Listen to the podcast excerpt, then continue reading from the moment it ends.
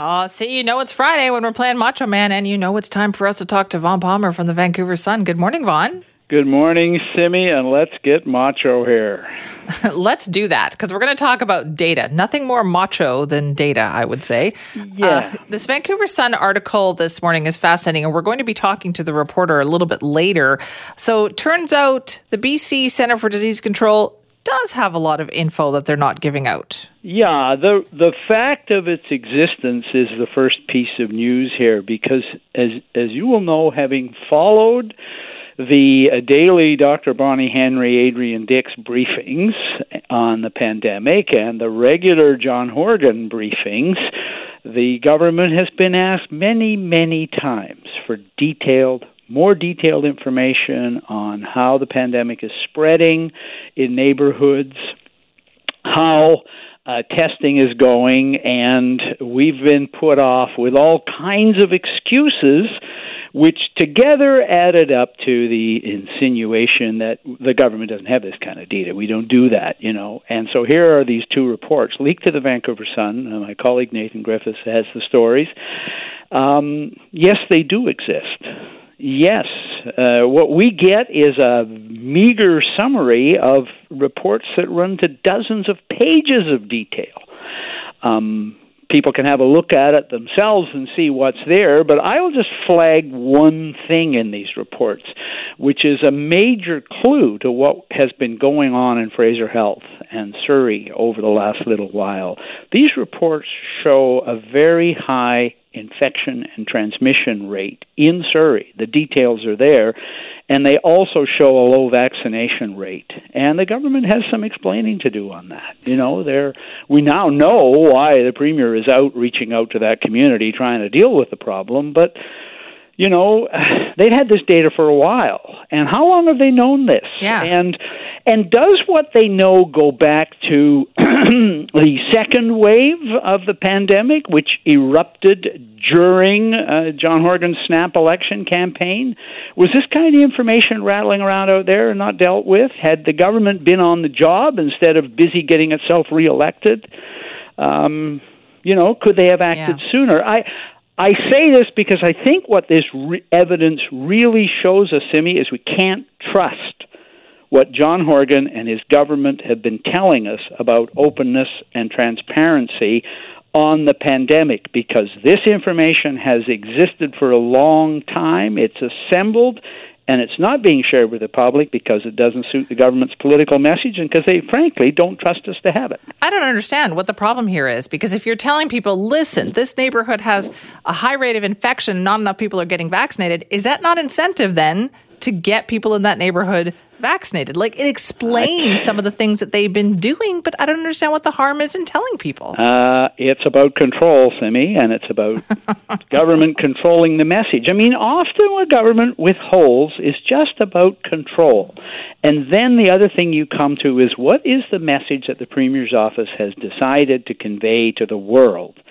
And it, as it happens, we have a couple, three actually, examples of that control freak mentality this week. Um, I give you what happened in court with the First Nation, the West Moberly First Nations, that are fighting Site C. So they went to court and said, We'd like to see the real Peter Milburn report.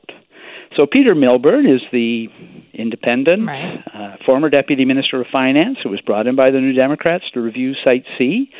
And you will recall in February when the government decided it would continue building Site C at a much higher cost and claimed everything was safe and claimed the costs were now under control, they released something called the Milburn Report.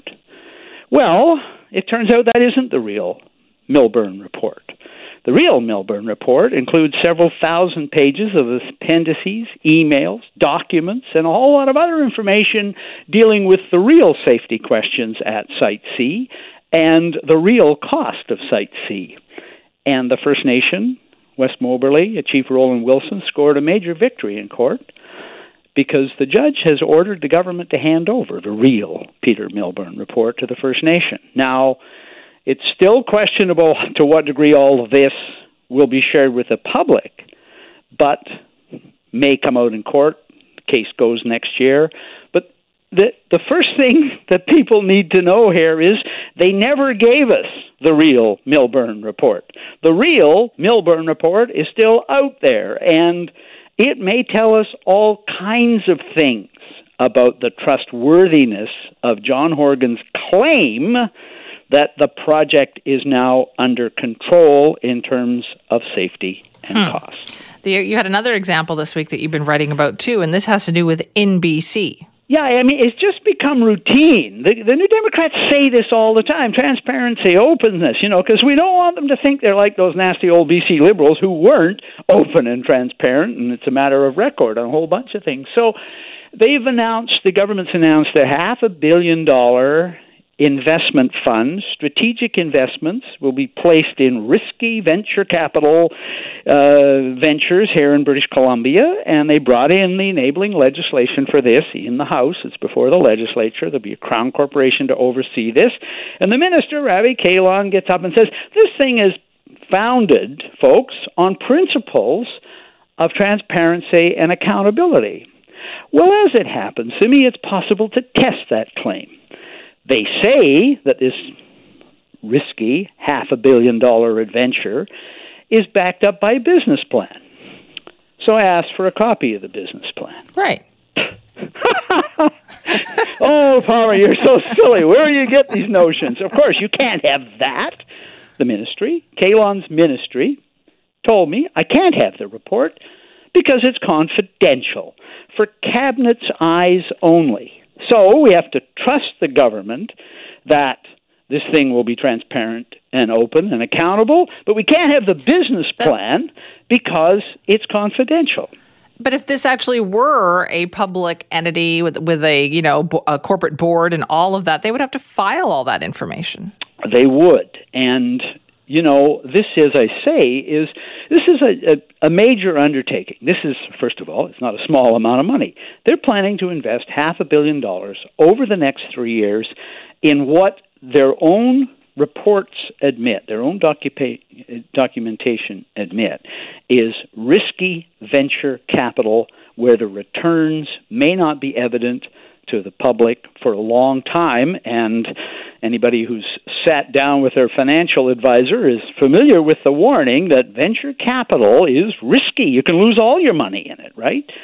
So I'd really like to know what that business plan says because they say the business plan backs all this up, right? And it's going to be independent and it's going to be, you know, public money is going to be protected and everything. Well, they won't show us a report. They won't give us the real Peter Milburn report.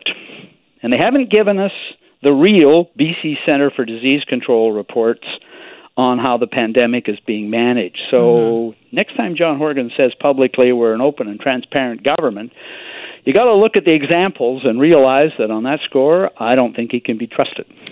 All right, Vaughn, thank you for that. Bye bye, Cindy. Vaughn Palmer from the Vancouver Sun. As for that information from the BC Centers for Disease Control leaked reports,